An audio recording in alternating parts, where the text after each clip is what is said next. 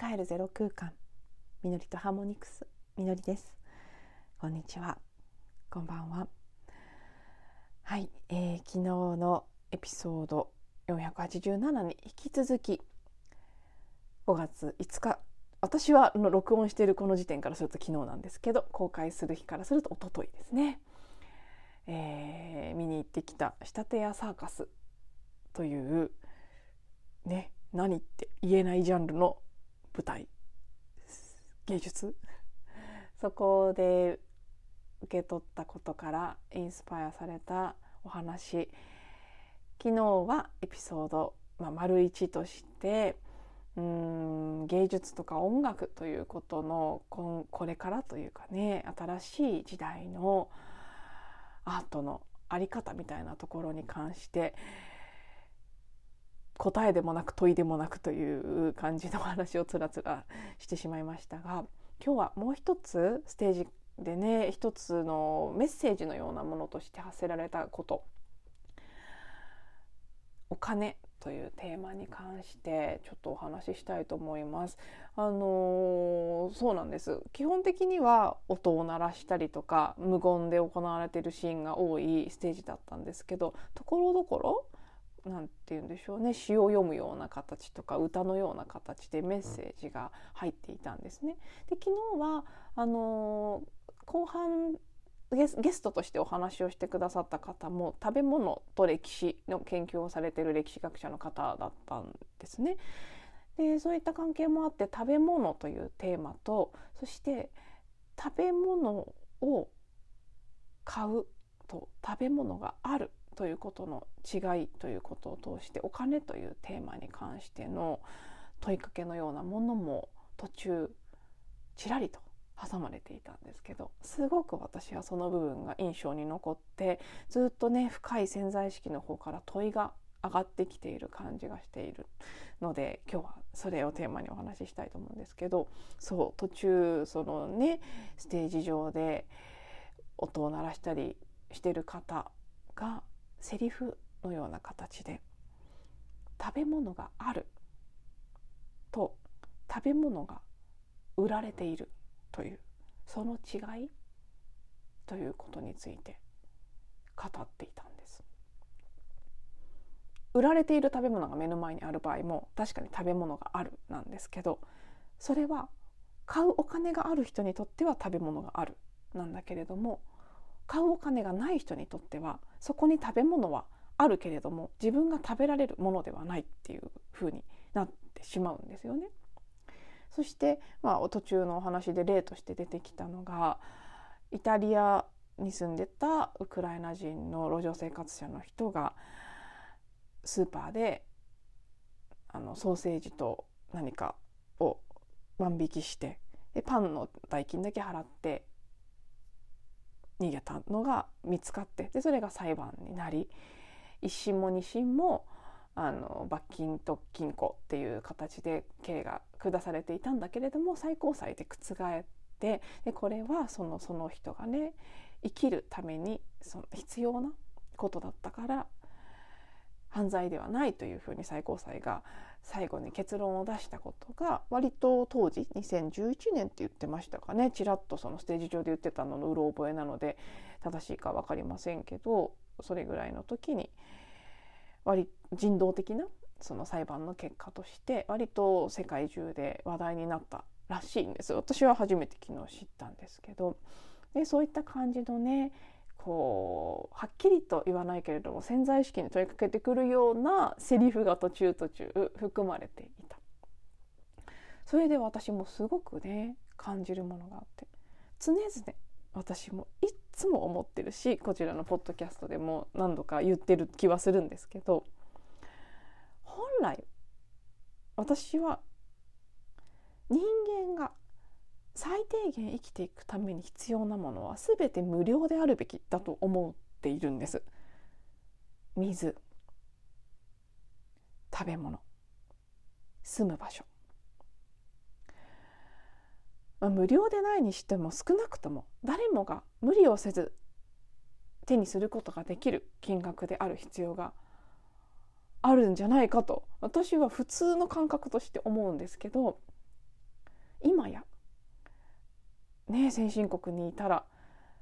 住む場所を家を借りるとか買うっていうのはとってもハードルの高いことですね。でほとんどの人がそのために働き続けるということをしている。食べ物も、まあ、今はそれなりに簡単には手に入ってますけどでもこれからどうなっていくかもわからないですし潜在的には誰もが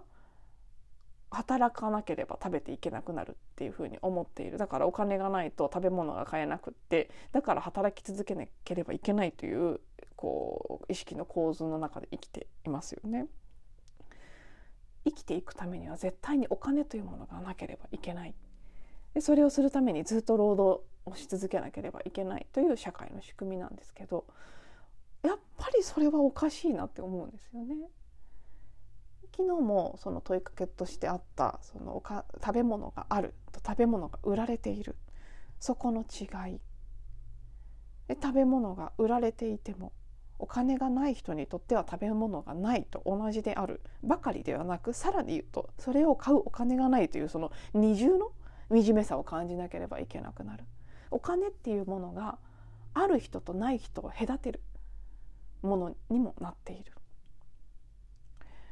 これは本当にそうですよね。先進国で見ていると。私は特に都会の非常にブランド品の店なんかが多い地域に住んでいるので日々歩いていて感じることでもありますけど今の世界のお金っていうのは持ってる人と持ってない人をすごく隔てる。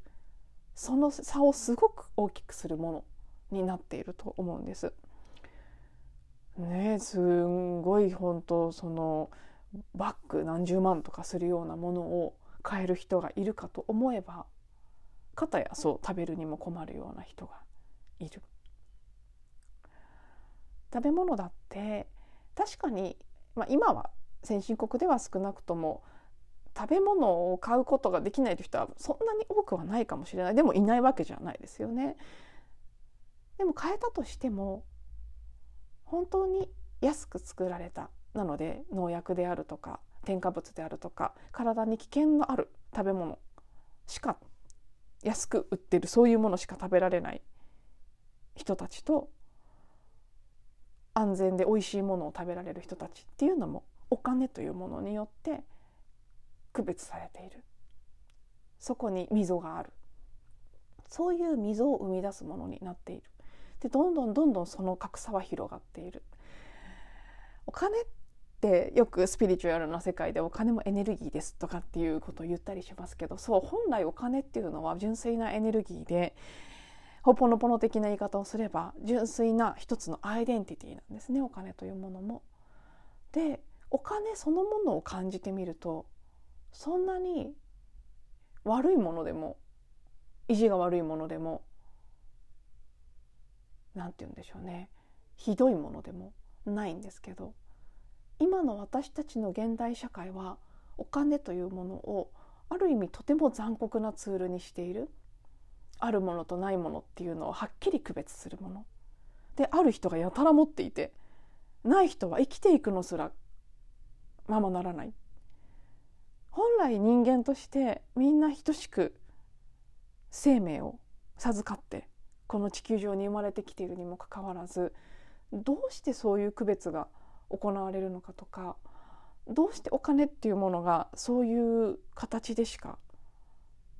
役立たなくなってしまってるのかとか。すごくねそういった深い問いかけがこうブオーンってその余韻が潜在意識の深いところで鳴り響いているような感じでそこからズンズンズンズン上がってくるんですね。これも昨日のステージの一昨日ですねこの音声からすると。すごいところだったなって思うんですけど何か深いところに響いてきてはっきりは言ってないんだけど何かを喚起されてインスパイアされてビーンって響いてくるような感じ 何とも言えない面白い質感があったなって思うんですけどでずっとそんな問いがね出てきているんですよね。本来私たちが地球上にある全てのお金をきちんと活用すれば地球上の全ての人が安全な住処に住み安全なきれいな水を飲み安全な食物を口にするということは絶対全ての人に行き渡るだけのものはあるはずなんです。だけれども得られる人たちですね。搾取する側の人たちが必要以上にそれを取りお金っていうのも集まるところに必要以上に集まり資源とかも使う人たちが必要以上に違い使い、ね、化石燃料であれその他の資源であれ先進国と途上国のあの使ってる量は人口、まあ、例えば人口がざっくり3対7先進国が3で途上国が7だとしたら使ってる量使用量は資源の逆反対ですよね7対3とかになっているような構図だと思うんです細かいデータは知らないですけどあの最新の。でもそういう社会の構図になっている。で工業なり製造業全般の分野では経済を回すという大義名分のもとに売れないものを一生懸命売ろうとするたくさん作っていかに多く売るかを競いながら売れない売らなくていい必要のない過剰なものを売りながら必要なものは足りないっていうあの食べ食べるものとかですよね。ちょっとやっぱりおかしいよねって思いますしもしそう水まあ今水水ですらですよ。水ですら有料なんですからね安全に飲めるものは。それはやっぱりおかしいでしょってすごく思うんです。水食べ物住む場所。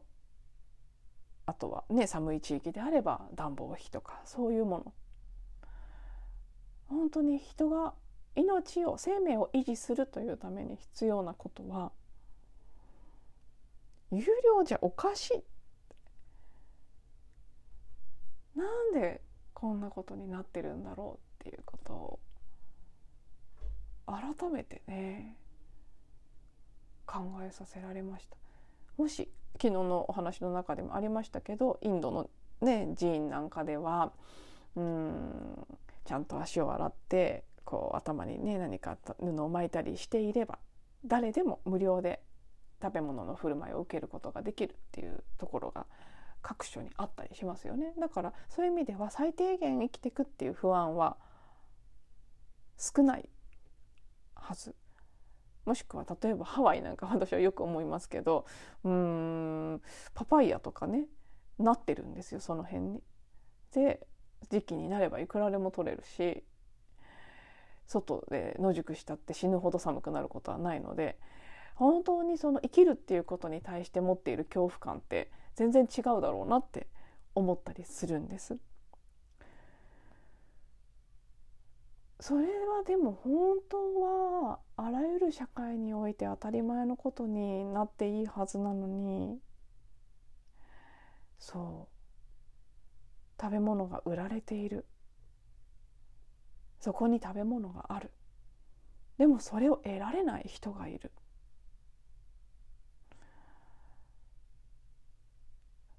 それは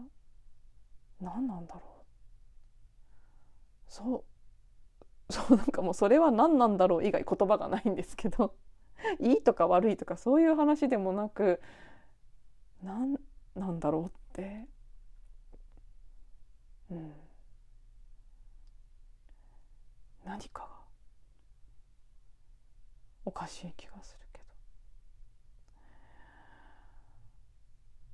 っていうね、まあ、こういう感じの何とも言えないじわーんってした。深い問いが生まれるようなステージだったんですね。うん、食べるっていうこと生きていく。あとねこれはちょっと関係ない話関係ないっていうかちょっと違う話になっちゃいますけど昨日そのね食べ物の研究されてる学者さんが話しててああそうかと思ったんですけど今でも小学校の給食なんかでは黙食が行われてるんだそうですね。そう言われてみればそうかと思ったんですけど、うん、少し前にマスクいつ外すんですかっていうエピソードも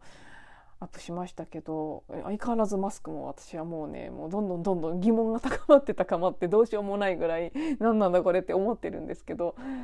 いいのかこれでってすごいあるんですけど黙食っていうのもね学校で子どもたちがずっとマスクをして過ごし食事の時間は黙ってそれも向き当たりもしちゃダメなんですよね。だからみんなでなんか同じ方向を向いて食べてるってことなんでしょうけど。いやそれもなんか本当にそんなこと続けてていいのかなって。何か大事なものが失われはしないのだろうかとか。あと最近すごく私はマスクと関連して気になるのがあの非接触。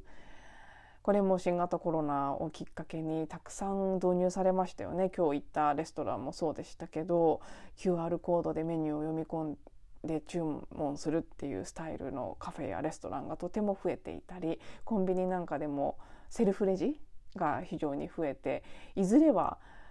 レジとかなくて店から出ると勝手にその何かがデータがキャッチされてお会計されるっていう世界が来るという話も聞きますけどこの非接触っていうのもいや本当にいいのかなって。私は子どもの頃ちょうど中学ぐらいの時に児童改札というものが中学だか高校だかその通学してる時代に初めて児童改札が導入されてすごくよく覚えてるんですけどそれまで友人改札の時は朝「おはようございます」とかね駅員さんにあの定期見せながら挨拶して通るのが当たり前だったところから急に機械になっちゃってびっくりしていや本当に好きになれなかったんです。えってなんて非人間的で怖いんだろうって思ったの。とってもよく覚えてますけど。で知らない人だとしても駅員さんと挨拶をするっていうことはとても人間として大事なことだったように私は感じていたので。それと同じことがね今さらに進んでいるんだなって。店員さんと何気ない会話をしたりすることももうどんどんなくなっていくのかなとかそれでどどんな社会になるんだろう。古い人間なのかもしれないですけどいやでもえー、っていうね。で全てはバーチャルになっていくんだろうか。本当にマトリックスみたいな世界になっちゃうんだろうかとかね。いろいろ考えさせられますけど。うん。なので、まあ、ちょっとね最後はお金の話からはそれてしまいましたけど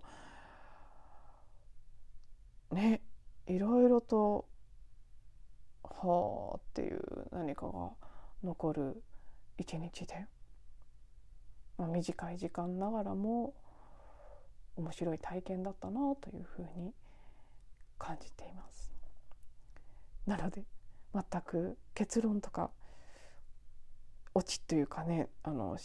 いい感じの締めくくりは特にないんですけど 私の中がそういうもやっとしたぶわっとした感じの問いで今のところそこで終わっているのでこれ以上はいこうですという結論なんかは出すことができませんが何かしら皆さんの心にもこの余波がねウィンウィンウィンって伝わっていって皆さんの中で何かそれぞれなりの問いなり気づきなりがあればとても嬉しく思いますしそうでなくても最後まで聞いていただいてありがとうございます。また次のエピソードでお会いしましょう。